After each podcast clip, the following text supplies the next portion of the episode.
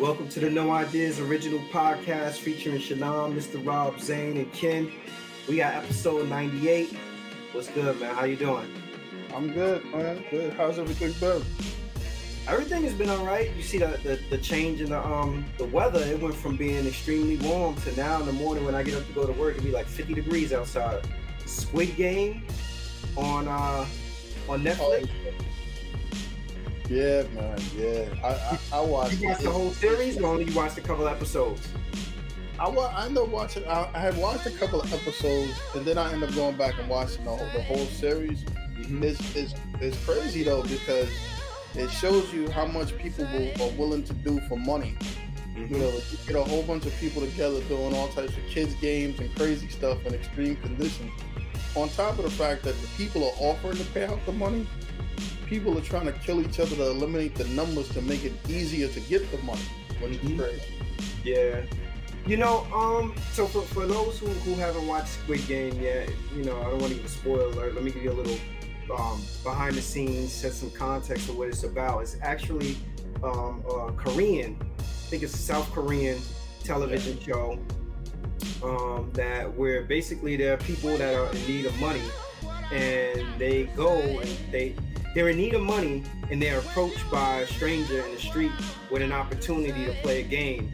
The game sort of lures them in for a larger reward and they have the opportunity to call in the number on the card so that they can participate in the larger game. Now nobody knew this is was, was bugged to me about it. Nobody knew initially what the game what the games they would be playing were. So they picked the people up they drugged them took them to a secret location took them in for the first go round they played the game they played the first game the first game was red light green light and they found out without giving away too many of the details that it was it was some horrific things going on in relation to the um to the game. Now after playing the game, what they end up doing was they, they gave them the option. But Part of the rules of the game was that if if you no longer wanted to play the game, if the majority voted that they wanted the game to end, then people could vote. The game would end and it would cancel the um, the game, and people would be sent back home. So what happened was after the first game, majority voted to cancel, and they ended up all going back home. But then probably a couple of days later, all these people called back and wanted to return to play the game because it was some some enormous amount of money, excuse me, enormous amount of money associated with winning the prize. But then it turns out that these games become more and more sinister and and pit the people against each other with the intentions of the, the people trying to win the money. So it's I think it's one of them shows that I when I say that it's like something that's like great written, no, but it's one of them things that's sort of like a train wreck that people can't turn away from after you start watching it. I think I sat down and watched it. Um the first uh the first episode. I watched it, I was like, oh, okay. I watched the second one and I was like, ah, it is what it is. I left it alone. And then something kind of drew me back to it, and I, I feel like I may have ended up watching the whole thing either in one day or, or, or a day and a half. I watched all of Yeah. it. Yep, that's that's what I ended up doing. I mean, greed is a huge motivator. That, uh, let's just put it that way. But yeah, I ended up going back and watching the whole thing. Like, this is crazy. Yeah, I don't know if it's supposed to be, uh, uh, you know, at the end. I guess supposed to be some sort of plot twist or whatever it was. It wasn't a huge surprise for me or anything in terms of like the the, the supposed plot twist associated with it. Um, was it a great show? Probably not a great show, but uh, entertaining, definitely entertaining. And you see, it's become like sort of like this uh, social media giant. Like it's all over social media. It's the big Yeah. to do, everything that everybody's talking about. Um, so I, I mean, if you if you're not looking for substance, but you like gore and you like comedy, to me, then I think it's something um, something worth watching. Yeah, they're making a bunch of money now off of like merchandising. They even have people looking for like costumes for Halloween. Mm. They made those available, but I'm sure they'll make them available. But there's a lot of money being made off of that right now. And the guy who created it, I don't think he got any support initially for that show at all. Yeah, it got it got declined. I think they said in Yeah. South Korea, and that's how I found its way to Netflix. You know, a lot of people are complaining that that, that they tried to watch it and they can't deal with the um the mouth off. You know, like the voice Oh off. yeah, yeah. for it. I, for me, like I think after I started watching some of the first episode, I was past the fact that it was a voiceover, but probably also because as a kid, you know, you get used to watching them kung fu flicks. Yeah. Kung fu flicks are all voiceover, so you don't think anything of it. And I've seen far worse on Told on like regular TV when you watch BET and they want to edit edit out the curses and be like, Oh, "Mother- yeah. so Uh, I, I think some of the voiceover stuff is probably generational too, because like you said, when they had karate movies coming on Channel Five on the weekend, it was way off. And if they want to see bad voiceovers, I watched um, Shaft on BET recently, and you know how many times that you know how many times this guy cursed. Lexi? Samuel Jackson, yeah, they were talking about mother flyer. They don't went into every. They don't even keep it consistent now. They just keep switching the words. So I thought that was kind of funny. Yeah. Well, I already heard that they're working on a Squid Game season two. Yeah, yeah. And did you also hear that the um the number that was on the card that people was calling, some, that's some lady's business or something like that, and people Yeah. it all of a sudden? Somebody, somebody had to. I heard a friend of hers let her know that the number. But so next year they're gonna take it off. Of, they're gonna take it off of the thing. They don't want people calling. Yeah, South Korea is raw because you know usually in, in the states they hit it whatever was five five five. The first Yeah. three digits for everybody's number in the movies is five five five. I mean, so yeah, so if, if you like gore, um, and entertainment, entertainment is very entertaining. You know, I think they try to add a little bit of backstory in there by telling like for some of the main characters, what was that motivation that kind of got them there.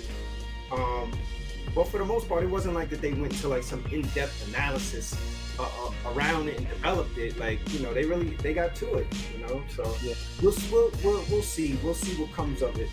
You know, if they continue going with it, we'll see. Actually, if they can come back with a second season to top the first season. Because remember, Tiger King was all the hype at one point too. How fast that faded. Yeah. You know. Netflix is on fire though now too. I mean, I, don't, I know we, we didn't intend to talk about this really, but did you catch Dave Chappelle's new stand-up yet? Yeah, yeah. I was, I was just watching. So, I mean, I thought it was funny, but I, I get what he was saying. I think some people missed the point where he said, "I'm not going to be on TV for a while" or something.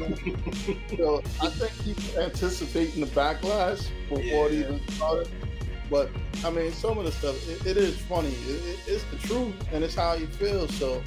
I mean, the, the, you know, people talking about they should cancel Dave Chappelle. I don't think he would care either way mm-hmm. but it, it's, it's pretty funny. Like some of the stuff he said, and you got to like some of the things are real subtle too. So you got to be paying attention to what he's I saying. think I think that I think Dave Chappelle is a comedic genius, and I think he knew that his commentary in this particular stand-up was going to elicit a lot of a lot of conversation.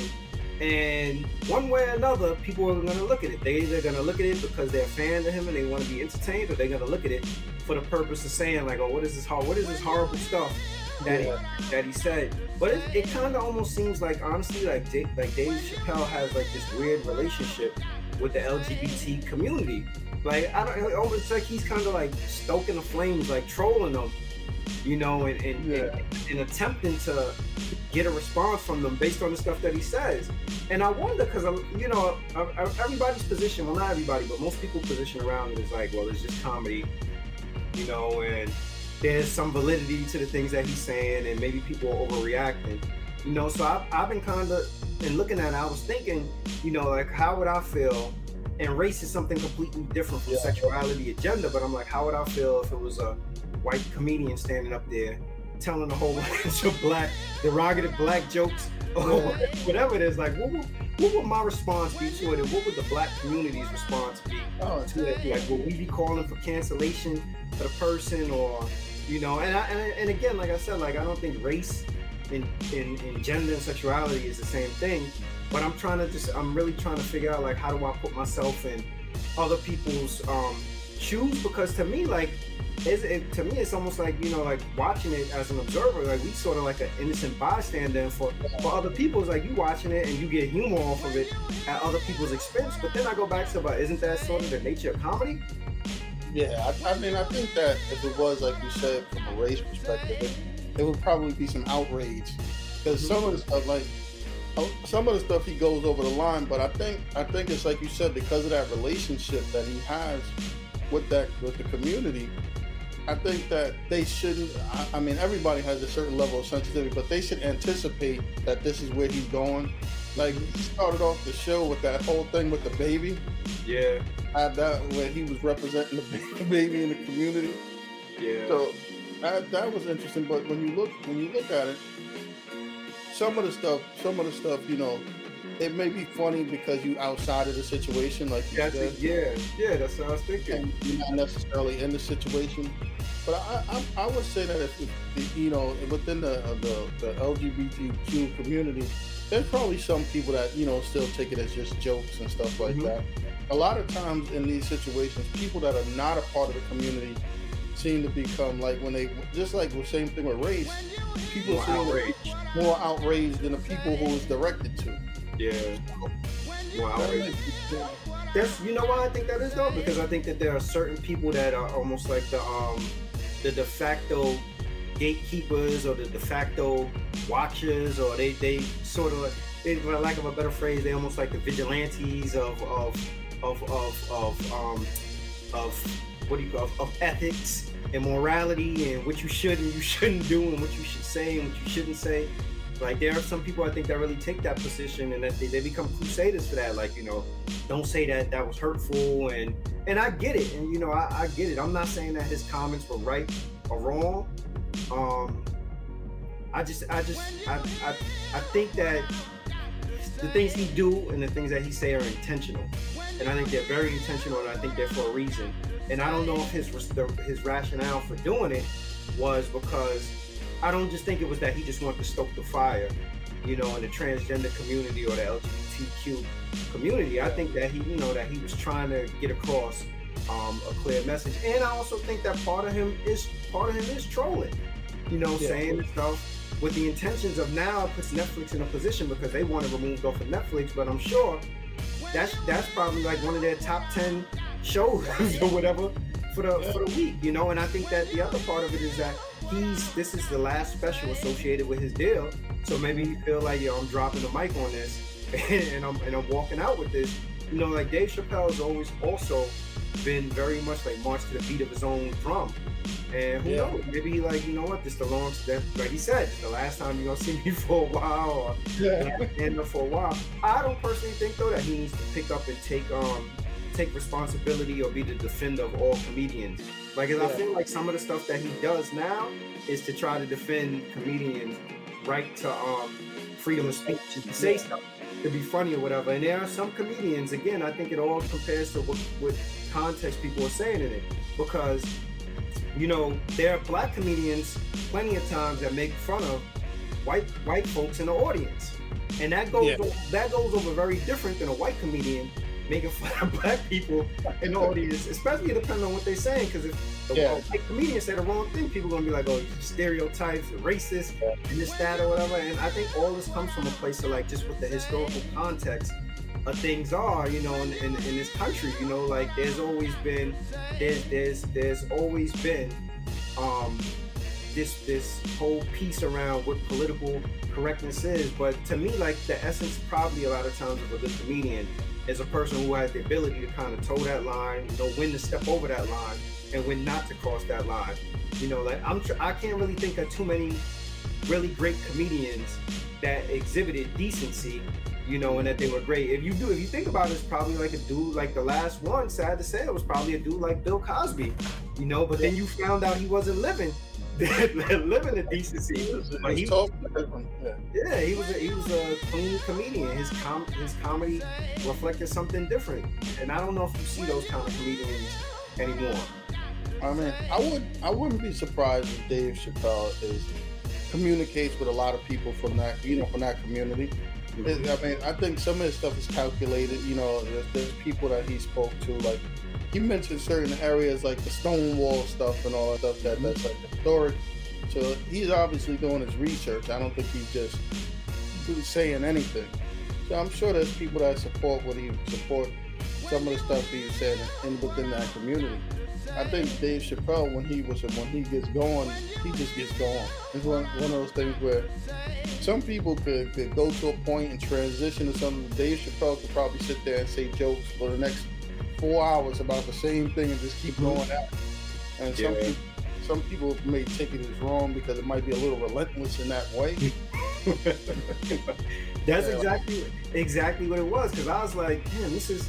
And, and, you know what? I think another thing, if you think about it, you compare it to his last, the last special I think he had was the one where he was talking. It was like the eight minutes, and it was the the George Floyd one. Was that his last yeah. one? Yeah, that one. So you think about that. I was thinking about that in contrast to this one, and I'm like, man, this is really long. But it was long, particularly on that subject. I'm like, this dude ain't gonna go to the next subject. He gonna really hammer this home. You know, usually they have a bit that they roll with for five minutes, maybe ten minutes. But I'm like, man, this dude is really like I had looked away, I picked my head up and looked back, and he was still at it. Yeah. oh man. So I don't know. I guess you know what the true definition of, of seeing if he's canceled. Let's see if there's the same level of outrage next week as it was this week because it came out on Tuesday. People were people were outraged for like Tuesday, Wednesday, and Thursday. This week, today is Friday. It died down a little bit. Yeah. You know, let's let's see if people have that same level of outrage through the weekend when everybody on the weekend is gonna probably watch who hasn't watched it already. And because it's gotten so much notoriety, the only thing it's gonna do is drum the numbers up for Netflix for more people to flock to it and watch it now. To be like, yeah, I gotta see what this dude said. Yeah. Yep. You know, so between Squid Game and Dave Chappelle, Netflix is on fire right now. You gotta figure it wouldn't make sense for them if, if I were them and I was even gonna consider to take it down. I would keep it up for at least another week because listen, you could you could easily say that with your process of deciding whether you want to take it down or not by getting all of those views through this weekend and next weekend. You didn't make I wouldn't make a decision now why millions of people trying to check it out. Yeah, I don't know about you, but on Monday, when Facebook, Instagram, WhatsApp, when all that stuff was, was down, that I mean, a lot of people was upset about it, but to me, it was kind of refreshing. It was, it was, you know what? It sounds. There's a crazy analogy, but it was like you remember when, um, you know how when the pandemic started and they first put people in the house, and the whole world seemed to get quiet. Mm-hmm. You see animals walking in the street you ain't seen in a while. It looked like a Bambi seeing animals in the street. The air is cleaner. Mm-hmm. Everything else. When social media shut down, the whole world got quiet. I think. I think to some extent, it shutting down. It, it hurt some people because people just didn't know what to do with themselves. It's almost like without the internet and social media, people forgot how to talk to each other. Don't go outside. It's, it's like they didn't know what to do. Do and it, it's just confusing to people to see. Well, wait a minute what do we do without this? But it's also scary. It's really scary that listen the reliance that people have on these things, and that they really, if you think about it, there's no, there's no. I'll, I'll, let's say, let's say this: if you have an app that listen that legitimately is a business app and it goes down, there's a remedy for that. They have to pay you for your loss. There's no disclaimer on Facebook or Instagram. Facebook could literally shut this whole service down for the next six hours. Mm-hmm. Like, oh well.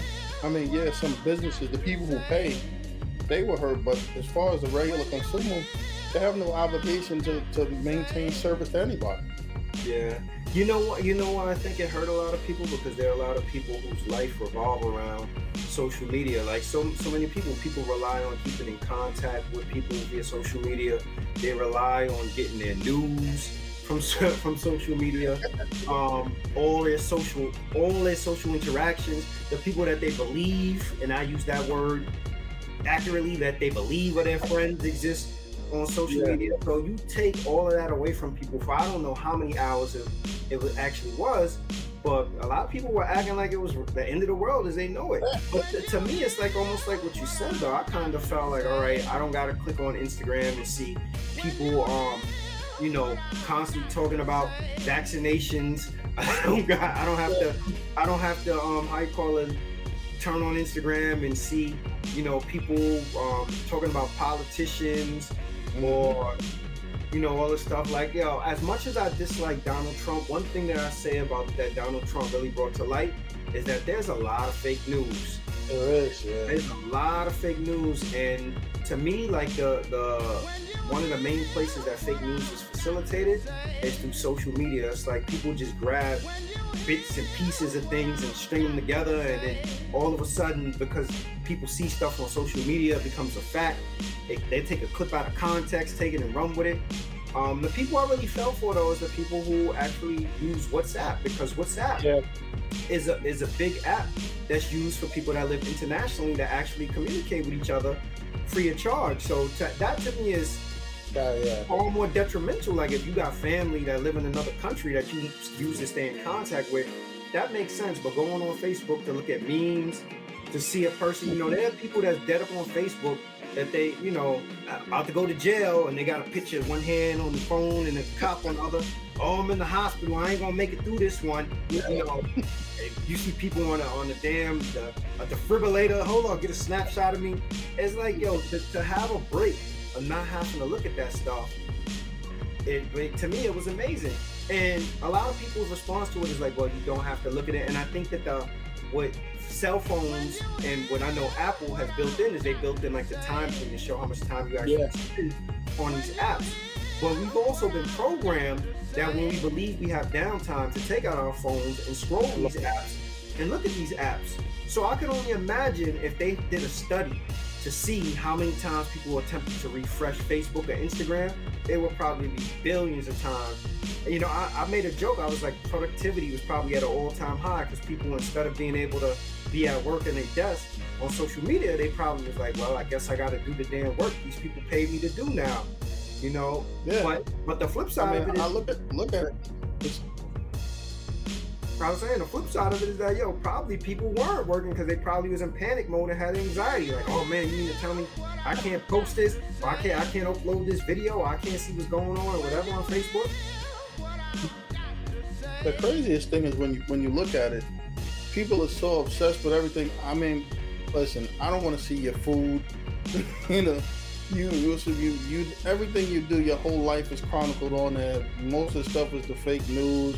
People have this misconception of conflated this idea that they need to put their whole life on social media for people to see, and when it's not there and you can't do it, those people panic because that's the that's the narrative that they're trying to push or something. I can't.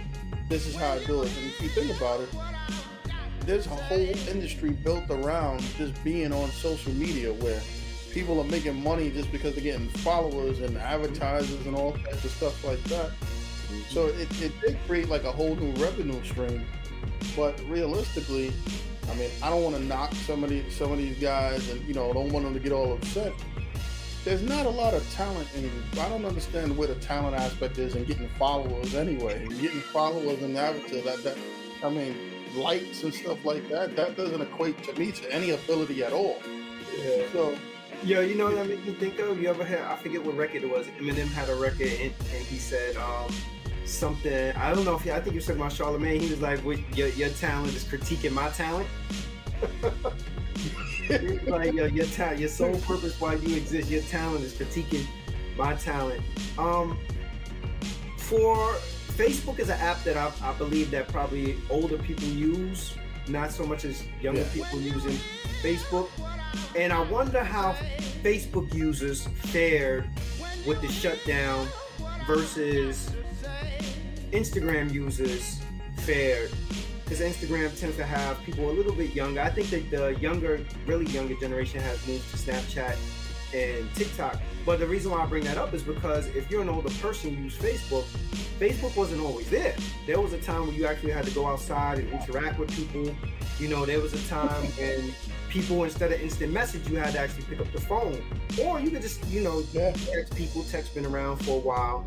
Um, so I wonder if, if Facebook people were in less panic mode than younger social media users. That the only thing they know is like I'm disconnected from my world, and that- it made me it made me actually think about remember the Matrix when he was like you got to unplug from the Matrix, and that's what I kind of Yeah. like that it was. It's like your people unplugged from the Matrix. Yo, I, I would love if if if if maybe like once a week they turn the damn high you call it once a week turn social media off. People probably lose their mind, or once a month turn social media off. You know how how with with the progress they probably make in terms of helping people with their, uh, their mental health as a result of doing it. it, it'll it'll be tremendous. I was thinking something similar with the pandemic. Not to say the pandemic going, but think of it this way: they always talk about the environment. You know how much improvement the environment happened when people couldn't drive outside all the people out. They talked about it in that small amount of or that amount of time. It changed so much as far as like environmental pollution and stuff. Mm-hmm. If they had a week a year where people just couldn't couldn't go out around the world, we could probably reverse the whole greenhouse process. Yeah, them them them um them endorphins and that dopamine kicked in for people with that with that damn social media. Yo, I'm sure people probably, oh my god, oh my god, I, I, I can't upload nothing, I can't refresh. Oh god, it's a, but it, it would be nice for them to kind of pause and stop.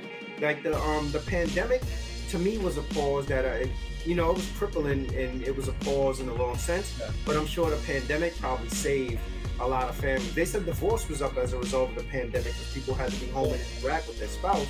But at the same time, those same people were probably home with their kids, probably able to have dinner with their children, do indoor activities and do stuff, stuff that as the world was going, you know, people sort of got away from. And I, I, I attribute that to social media also, that with social media having that outage just for a couple of hours, that I'm sure it, it really made people probably step back and reflect and say to themselves like, okay, maybe there is more going on today than social media. I wonder if you, I don't know if you were down in Manhattan, but I wonder if in Manhattan you see more people with their head up instead of with their heads down and their phone, strolling away trying to see what's going on. Yeah, crossing the street in Manhattan must have been pretty good for those hours where cars could actually see people and not hit them for little not looking. So it was probably a good day for drivers in Manhattan.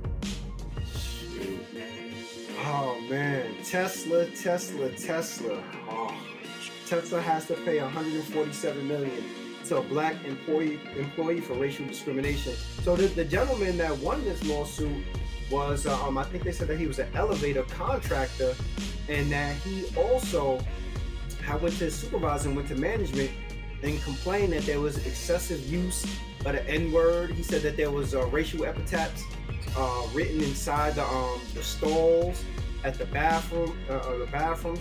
Um, that they that because he was African American, they made derogative comments, and it, it, doesn't sound like it was necessarily for management. It sounds like because management didn't address these things going on, and Tesla's response, Tesla had issued a statement. Their response to it was something along the lines of, because this was years ago that Tesla is not the same company that they were five or ten years ago that they are now. There's still work to do you know. And I was looking, I was, as I was reading the article, I was like, man, I wonder if they're going to be some kind of, you know, are they going to appeal that judgment or something? Because I didn't see anything about an appeal for the judgment. So their money must be real long if you just going to fork over a 147 dollar million, 147 million dollar settlement over, over some sort of racial discrimination.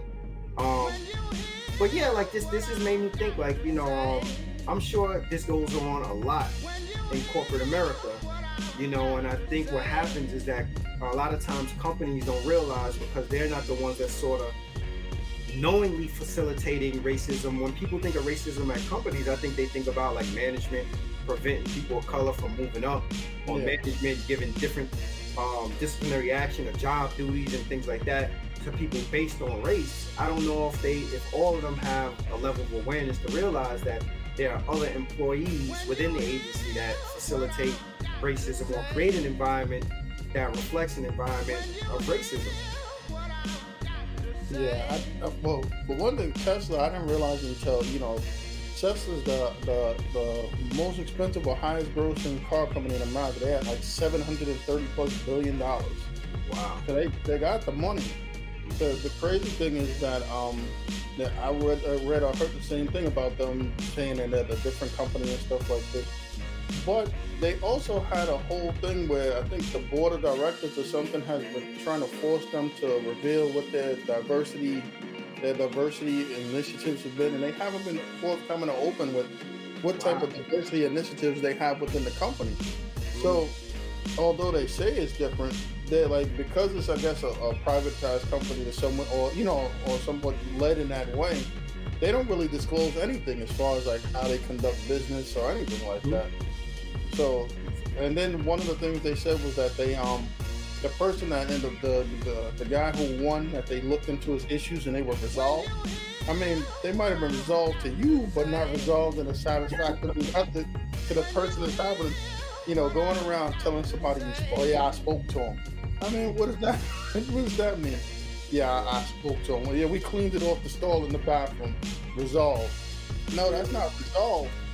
So I, I think they they may be a little different. It may be one of those things that they got a little smarter with covering it up, because supposedly they've had additional lawsuits and all Yeah, that, Yeah. and you just never hear about them. And they usually settle everything.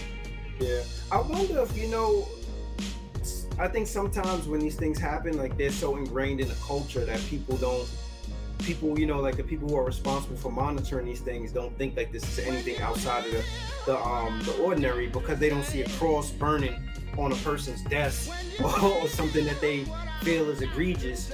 But it, it just, it's so ingrained in the culture. And then the other thing that bugged me out when I thought about this, I'm like, how could we have, how could we be talking about a company that's touted for being so innovative and doing all these different things, but there's no innovation when it comes to figuring out how to deal with something like this.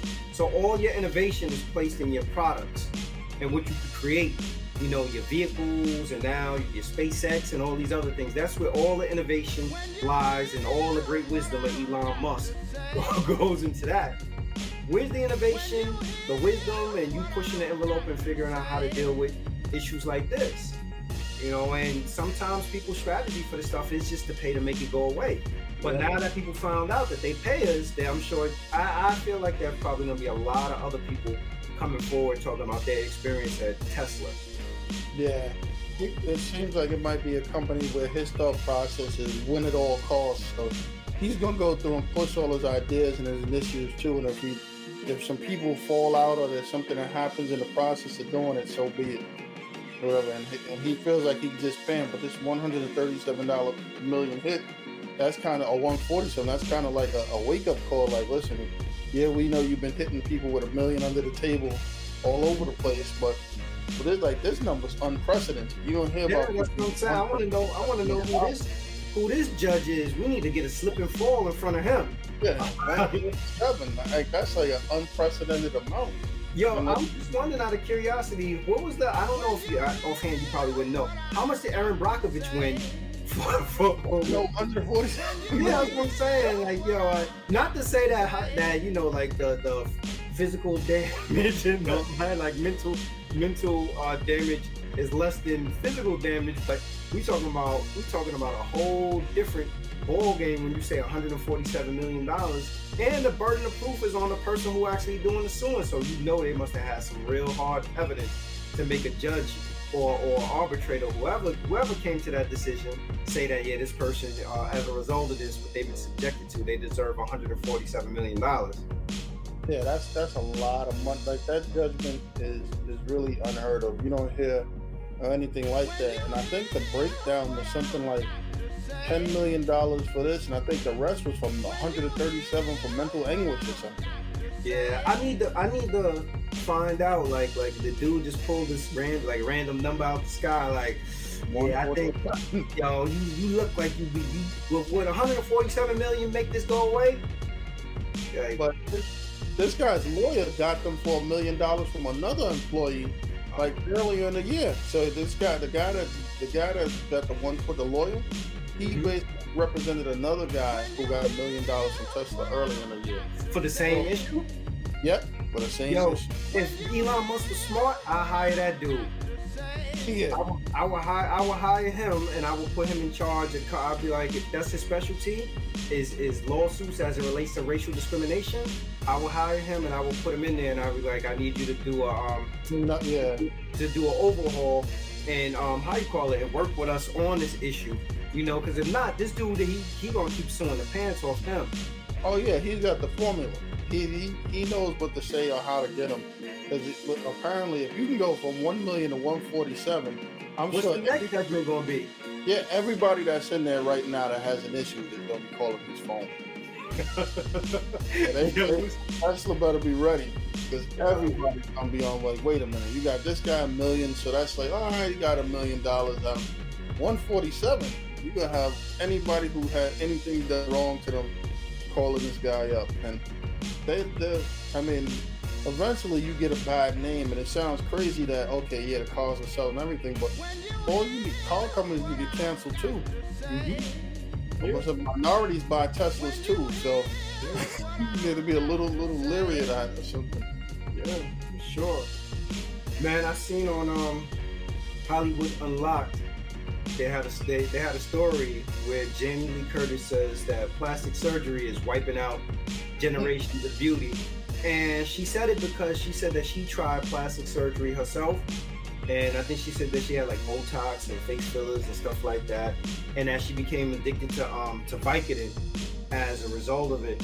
I think whenever people think about plastic surgery, they somehow, some way, this generation, the poster child for plastic surgery, I think, has been the Kardashians. Yeah, like everybody always go back to oh they they, they had surgery.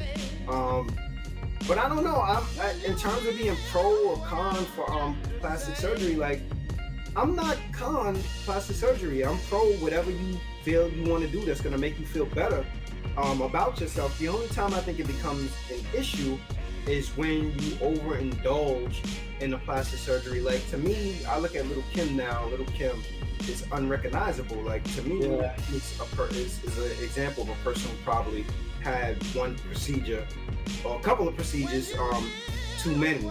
You know, but then there are other people that have had procedures that they that you wouldn't even know they have procedures. Like I don't see anything wrong that if a person says that they, you know, their their whole life they wanted to have a breast job and they get money and they go have a breast job, you know, or or they wanted to get their nose changed or whatever it is. Like to me, I think it's it's all fair. It's all fair to do it as long as you do it and you don't go get to the point where you just become so unrecognizable or you become a shell of yourself. You know, a lot of people yeah. are opposed to um to plastic surgery, and I think that opposition comes from a place of feeling like the, the level of danger um, around it. You know, uh, it's right now. DR is a popular country that a lot of people go yeah. to for plastic surgery, and I remember um, I always hear a lot of people say it also that they be like, you know, if you go to DR and you, you come back from DR, you see like a whole bunch of people lined up in wheelchairs in a plane where they, everybody's coming back from getting their plastic surgery. Um, I don't, you know, honestly, I don't, I don't know. I don't know if, if you can go to DR and get plastic surgery for cheaper and the job is done just as well as getting it done in the States. That's up to you. Like, to me, my position around it is like whatever people do as it relates to their own personal health and how they feel about their image, I'll leave that with them. I just don't like to see people who don't need it get it, keep getting it, and keep getting it. Because personally, I didn't think anything was ever wrong with Little Kim. No. I, I, mean, my thing is this: is yeah, everybody has the right to try to, you know, choose or augment, and there's things that people regret throughout their whole life, as far as the way their nose may look, or the way certain things look, or boob jobs and stuff like that. I mean, I think some of this plastic surgery stuff, yeah, like especially the DR stuff, can be dangerous because supposedly that's how Kanye West's mother passed away because they wouldn't give her the plastic surgery here, and she went to DR um, some some um, some procedures.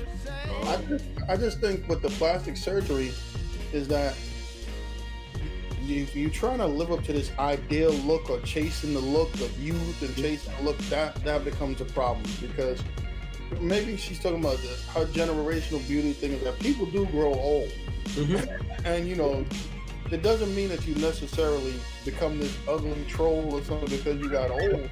where you got to try to you got to try to be the same. You got to if you if you're 48 or 50 or 60, realistically in life, part of progression is that you won't look like you're 28 anymore.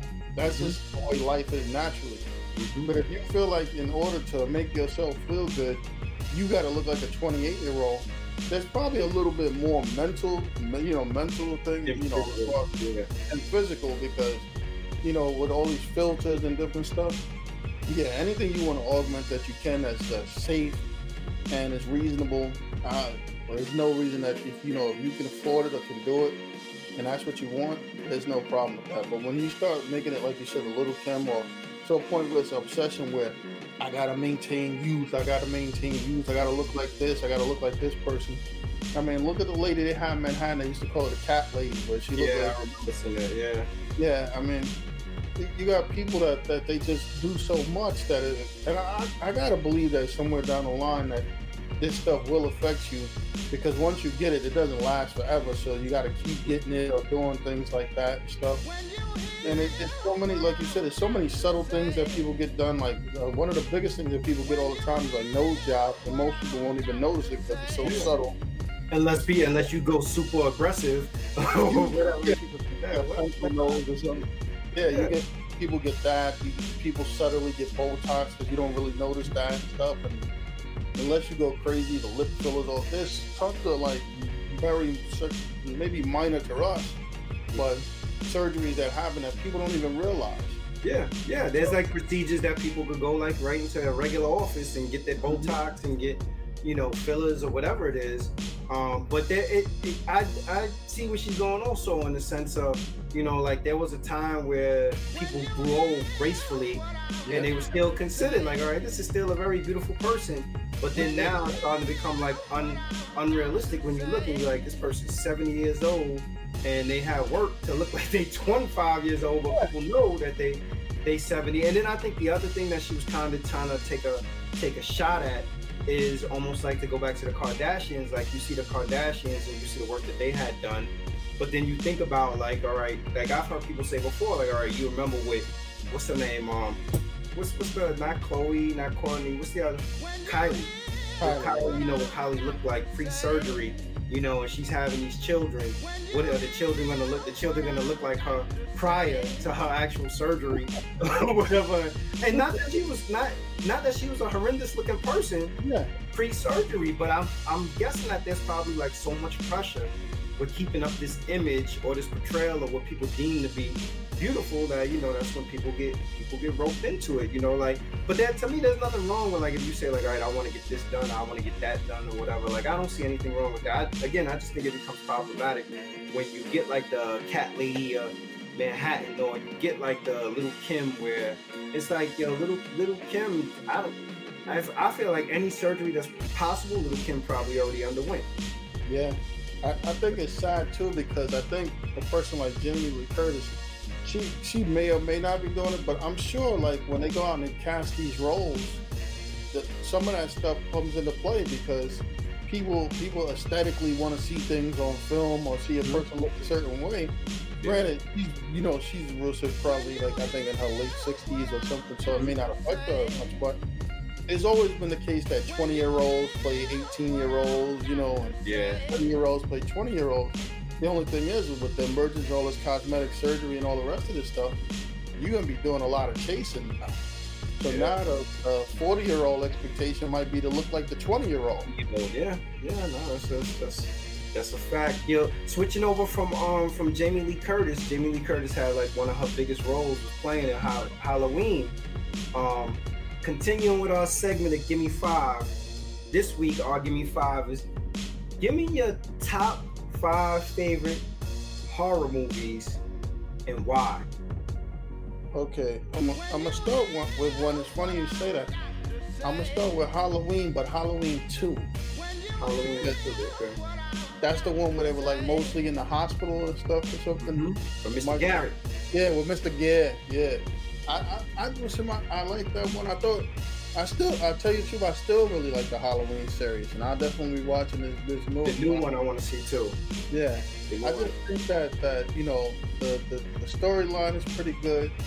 The way they the way they capture Michael Myers and stuff in the sense that like it's still real horror, and it was horror then. Like it's, it's not like it's it's not like comedy horror or, or you know or, or something yeah. They, they do basically they have an intention to try to scare people and do things in a subtle way and surprise people. Mm-hmm. And in the movie they managed to do that, like real subtle like and stuff like that. And Michael was relentless, and it's one of those things where where it was him. It was instead of having a guy that's talking and stuff like that and everything else, you can never get a feel on him. Like it's, they could take that story so many ways. Where Michael was a mental institution and Michael's from the devil and all this different stuff. So it's it's a good it's a real good story too.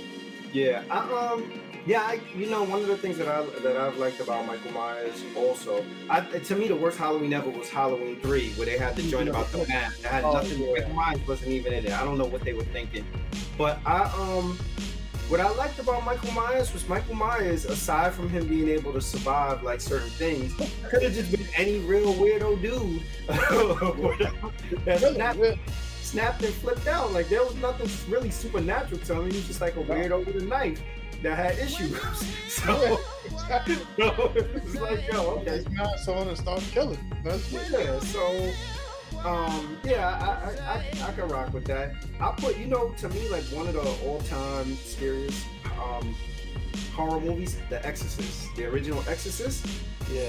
I thought that that was like a, an extremely um, scary movie, and, and probably a lot of it had to do with the with, with how they made Linda Blair up and and and just the whole possessed element and everything.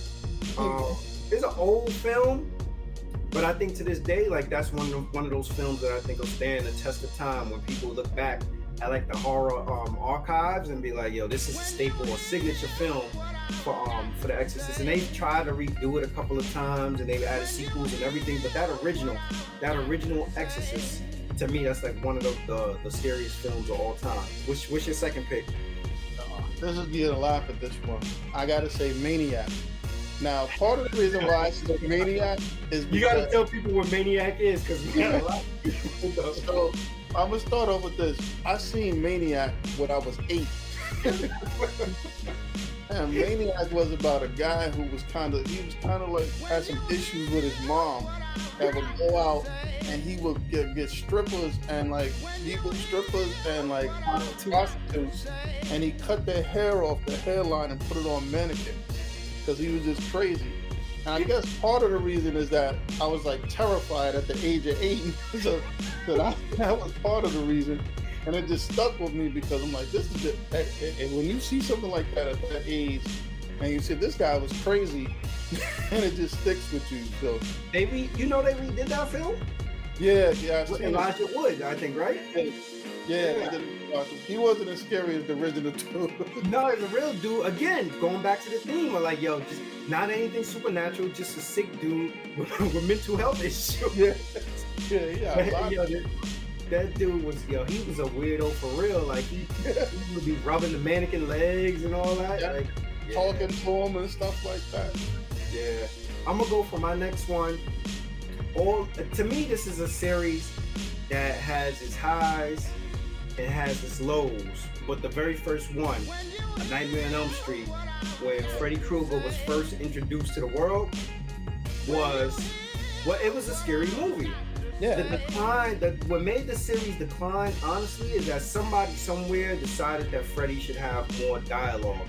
And Freddy went from being a scary dude that was thought up by Wes Craven um, to, to like a stand-up comedian. Before you know it, before he had a, he had all kind of one-liners. Before he killed people, uh, he was he he was telling jokes. He was he made I think Freddy got a rap song or something like that. Yeah, Freddy yeah. rapping. It just became Freddy himself became larger than life, and to me, it really it it it it destroyed what potentially could have been a really great franchise. Like to me, Nightmare on Elm Street One is a is a wonderful film. Night Stream, Night, Nightmare on Elm Street 2 is a subpar film. Then they came back. Three, I really liked. The Dream Warriors, I thought that was a really good film. And then after three, it was kind of like they just they lost me. Like a lot of the stuff was just garbage. I having having them on screen, propping them up. Even when they redid it, the re with them redoing it, I didn't I didn't think it was a good film. But the original Nightmare on Elm Street, I thought was a really good film. And to me, it was it was that was a scary film. Even though that had like you know dude supernatural powers and all that or whatever, it was a good film. What's your what's your third one? So you you brought up a series. I'm gonna bring up another series, the Friday the 13th series. Mm-hmm. So I've always liked that. I kind of like the second one more than the first one. But the Friday the 13th series, I find is that, like you said, as it grew. One thing about him, again, he's another guy that was him. I don't know. He just never said anything or something. It's like they they, they did this dude dirty at, at a camp. so he came back and he flipped out. His mom flipped out first, and then he came mm-hmm. back. But that's again another series where it's like hit or miss. Where like two and three were good, and then they sometime where at the point they went off the rails, where they went into Jason in space and, and Jason, Jason in Manhattan. Yeah, Jason Manhattan shot a fair one with a dude on the roof. It was, and then all some toxic waste in Manhattan and a lot of toxic waste in a barrel in the alley in Manhattan. I'm like, that's a different Manhattan I see. But then then he walked behind a cruise line or something. So they went off the rails, but they had they had some some good points in the shit. And again, I think they might you know what they might have had they might have had some of the best music in a horror movie. That that that background, that kill kill kill that mm-hmm. that's one of the best things in any yeah. horror movie. They they I, I, I agree. I think that they that the use of music in, in, in horror movies and how you use it to set the, uh, the scene and create tension is pivotal. And what I see in, in horror movies now is that horror movies now rely more on camera angles and quick shifts to camera angles than actual horror. You know, and I know it's built it's, it's meant to build intensity around things and to, you know, get you as the person watching the film out, on, the, on the edge of your seat. But it's like that the, the element of, of being scary has gone to now mostly forget about the commercial the um the, the, the actual character development and the storyline and all that. Now it's just about all right how do you jump the camera to catch a person off guard kind of thing? And you look at like now like just where the where the stories are going now the stories are all about paranormal activities and the conjuring and things like that so i don't know my third one i'm gonna go with and the reason why i picked this one is because this this this is based on an actual an actual event that happened, and I'm gonna go with Amityville. Yeah, Amity Amityville horror. You know, Long Island is a house in Long Island, the Amityville house, where um a dude went crazy and, and killed people in the house. Now, was it just again? I'm seeing a theme here with people going crazy and killing people, but again, like this is this was a real story, something that actually actually happened and to this day, that house is still there. And the dude's um, rationale for why he did is he said that he was possessed possessed by the devil. Now they took that real story and then attempted to add additional sequels and stuff to it because I guess they figured it had legs and they were gonna do more with it. But the original Amityville, that very first Amityville, and even the Amityville remake, wasn't to me. It wasn't horrible. That I think was an amazing story that was well told and I thought that that was a scary film. What's your fourth one? I'm gonna go with Candyman. Okay, the original one. The, I didn't see the reboot yet. You know, I, I, will tell you this: I've seen the the remake one, and I can actually say that it's, it's really good. And it was it's one of those things where you don't feel like you lost much from the original to the new one. Yeah, I had to check it out. And and, it, and they tie the original theme into the new one, so it's not like some completely new story. It kind of right. explains some of the stuff from the original one. Okay. And the whole thought of it is that it's, it's crazy because, you know, usually, what's it? I hate to say it, in a horror movie, usually don't see like minorities because minorities don't run and trip and do all types of crazy mm-hmm. stuff. Or they get killed first. Yeah, they get out of there. As soon as they hear the word, uh, somebody yelling, get out, they leave. but it is, is what, I, what I liked about it is that, it, for one thing, the setting was different. You would never thought there was going to be a horror person in the projects. Yeah, you, are not. yeah, some dude running around Cabrini Green projects killing people. That, that, the, the setting is different. So most of these horror movies, like we talking about, like at least the ones we're talking, like the real people that really went crazy, people that could be in real settings and stuff like that. So it, it was. I thought I thought it was pretty good, and the story behind it. You got to see the new one. They tie some different stuff and bring some different themes into it that's that's pretty interesting too. Yeah, I'm a, I'm I'm a, I'm gonna check it out. I guess you know Candyman. Candyman reminds me of the, the folklore of Bloody Mary. Yeah. The yeah. Bloody Mary stuff, and then I think they also try to expand on that because then they have the Slender Man thing too, or something yeah. like that. Yeah. My ne- for my next one, I'm gonna go um, Children of the Corn. Yeah, Children Children of the Corn was a was was to me was a, another scary horror movie. And the theme, another theme I see is that a lot of the horror movies that I find to be like scary movies are older films.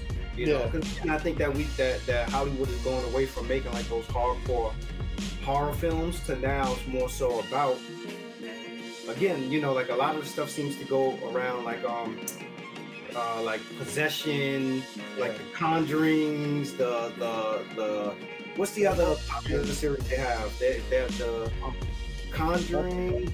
One with the doll. Yeah. Annabelle and like yeah, all of that seem to have that same that that that same theme or paranormal paranormal activity, those kind of themes Paranormal. going on. But Children of the Corn Yeah. was like a, a, a basically it was a film where it was kids that were running the town that they worshipped. I guess I don't know if it was almost like um, something out in the cornfield or, I- or, or or whatever it was. Um, and they were going around killing like the adults, and they you know they had rule of the, the town. I feel Children of Corn probably came out like in the had to be like the mid '80s. You know, Yeah. and that's another film I, I believe they may have tried to remake that as well. Yeah, I didn't see that one, but I think they did. And I think they did a sequel. I don't remember what the sequel was about, but um, the original one to me that was that was a really a really scary film. What's your fifth one? Um, I'm gonna go with this. This is what is a little Final Destination. Final Destination? Wow, Well, that's a sneaky pick. The original first one? Yeah, the original. You know why? For one thing, Final Destination touches on something that it's, it's, interesting in the sense that it's like a cause and effect type of thing or something like how a person's life could you could disturb the natural order of life and how things will seem how I guess about you know however they want to put it whatever you know whatever it is readjust Time.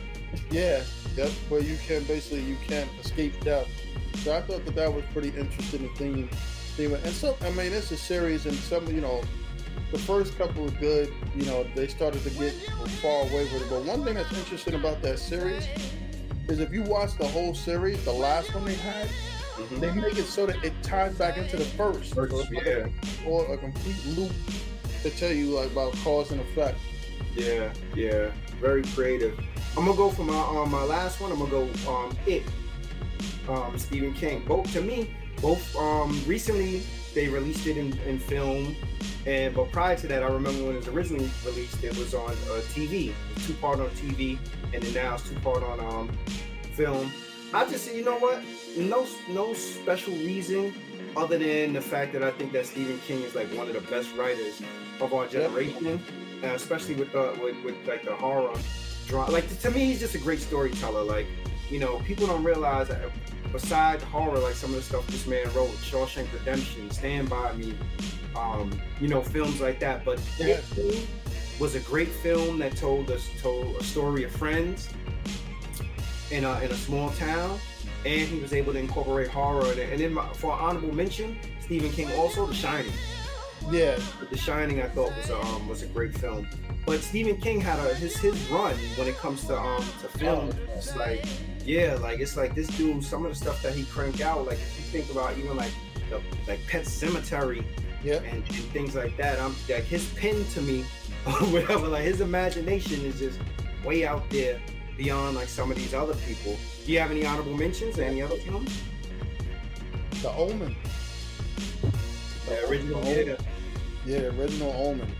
I mean, a lot of a lot of stuff again, that's like somewhat, I guess, like the original possession type of things, like the way the mm-hmm. Amityville type of things. But yeah, that's de- definitely one. And then, like you said, Stephen King got a whole host of whole host of movies.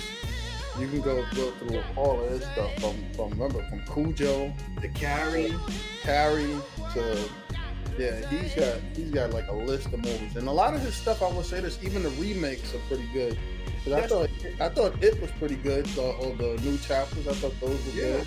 yeah, yeah. That's what I'm saying. Like even when people do it over, it doesn't stray away from whatever his original story is. You know why that may be? Like it may be because him, you know, his stories. He maybe he got approved the screenwriter. Like, nah, you're not just gonna put any of my product on, on the screen when these are books that they, you know, these are phenomenal books. Like some of the work that he's had some things that I wasn't like too. I was like, eh, Yeah. well, like I think he had um um what was it the needful things to me was, Yeah. uh, yeah that was all right and uh, maximum overdrive i really wasn't a big Yeah, fan um but when you start talking again like, uh, like the carries the cujos pet cemeteries and things What like that one- like what was the one with the gypsies? That wasn't. That was Thinner. That was Thinner was good Yeah, Thinner. Yep. yeah Thinner Thinner was good too so that to me I, and I, I wouldn't categorize him as a sole horror writer i think he's like a suspense thriller you know type writer but uh, his films seem to be adapted for horror purposes And to me, the dude is just like, yo, he's he's a great writer. Yeah, he's got he got a ton of them from Sleepwalkers to I mean, there's there's a ton of Sleepwalkers cool too. He, he had a stretch where yeah, he had a stretch where he was just the guy, where he he was putting down stuff where like a 10, 20 year stretch where you basically watch everything he put out. Yeah, yeah, nah, he was, dude was on fire. I am looking forward though to seeing that new Halloween. Yeah, me too. The new Halloween, it looks like it's put together pretty um pretty well. You know Halloween, I really didn't care for. It. Did you ever see the one with Buster in it? Yeah, yeah, I get it. That's when they started. Remember the social media thing, and he was. Yeah. Did they have Did they have one with LL in it too? I think. Yeah, the one with LL. That's the one where where they were like kids were supposed to go on a trip, but they never left the school. Uh, Jamie Curtis had like a bottle of vodka in the freezer. but they managed they managed to keep that keep that going too. I think you know what I think it is too. Sometimes I think with horror movies with a with an actual the actual guy doesn't speak, it's easier to keep going because you don't have to like it's no character development. We know this guy's gonna go out there and kill people and that's it. We don't we don't mm-hmm. want to hear his he's not gonna tell us about his backdrop we're not gonna hear him start having a discussion with nobody. Even when they talking to him, he just looking at him ready to kill him. So yeah, you sound think about it. Yeah, the first Nightmare on Elm Street. I'm sure when they gave Robert Englund that first script for Nightmare on Elm Street one, it was probably only a couple of pages. But by the time they got to the end, oh, oh this dude got more lines. They, eh, granted, you know, Freddy Krueger's the main character. People showing yeah. up Freddy Krueger. But I'm like, yo, this dude got every almost every every scene he on screen, and before he kill anybody, we gotta get a joke, we gotta get an explanation. There has to be all this other. I'm like, God damn, this dude that went from killing people to basically lecturing them. You remember Freddy vs. Jason? Yeah, yeah. That wasn't to me. That was a that was a novelty film. Yeah, I think that they just felt like you know both two series that got cult followings. We don't put on put them on the screen together and see what comes of it. I, I you know, honestly, I, I, saw that in the in the theater. I didn't think it was a bad movie. No, the, the funny part is didn't didn't um, Freddy make a joke to the effect that Jason doesn't talk? This guy doesn't mm-hmm. speak or something. Yeah, yeah, yeah. I don't I don't think it was a bad movie at all. I, I it was a reach on how they tied Crystal Lake in. Where Elm Street, uh, whatever. That was a reach, but it wasn't horrible. At one point, I think that they was trying to add. um I don't know if it was um I don't know if it was Michael Myers or somebody else they was trying to add into it to, to, to yeah. the one. You know, it's an underrated series also that um the the Texas Chainsaw like yeah they're not it's not great they're not great films but they're not horrible like did you see no, the no. Chainsaw Massacre the one with um Trey Songz in it yeah yeah they, they I, I thought that was like yeah it's a decent a decent horror film you know who I think adapts those films pretty good too that he does a decent job um, Rob Zombie yeah, yeah, because he thought he was responsible for rebooting Halloween, right? Yeah, yeah. And when they the reboot, I think of Jason, I thought was uh, Friday the Thirteenth. I thought that was okay too. Yeah, yeah, they they're doing a pretty good job of re- remaking these movies. Like it's not like I think what it is is that they're modernizing, but they're not getting too far away from it. Mm-hmm. So that, yeah. that's working out better. I hope they, I do hope they leave Nightmare because they already remade Nightmare on Elm Street. Yeah. The remake, I was like, yo, this dude. I, I, I honestly, I hope that they that they stay away and, and just leave it, let it be now. But for a long time, I didn't realize that um that Freddy Krueger sweater was red and green. I used to think it was red and black. well, look how crazy it is too. They redid Child's Play, and now they're actually coming out with a Child's Play series. Yeah. So I never found Child's Play to be um scary. No. I never thought no. that was, I never thought that was a scary film. But they gonna get I mean, that's that they went they went crazy on and created 14 different ones or whatever. The last one, the last one I watched, we watched. It wasn't it wasn't that it wasn't horrible. It was some. It was one of them films. I don't know about you. Like if you can't sleep on a Saturday, late night on a Saturday, you just turn on the TV and you hey, watch. Yeah. You know, whatever was one of them joints. It wasn't, it wasn't something that you want to sit down and plan and be like, oh, let me look through the guide. Okay, I got to turn the child play at such yeah. and such time. DVR that. It's just something on the screen to watch. But it wasn't a horrible film. There's there's another series that people used to watch that was, I thought it was okay, but it, hell, remember Hellraiser? Yeah, with um, Pinhead and yeah, the whole thing. You, you play with the box and unlock. Yeah, uh, yeah, yeah. Um, it was, it was all right. Yeah, it was, all right. it was decent. So that concludes our episode for this week. Thank you for tuning in. We look forward to seeing everybody next week.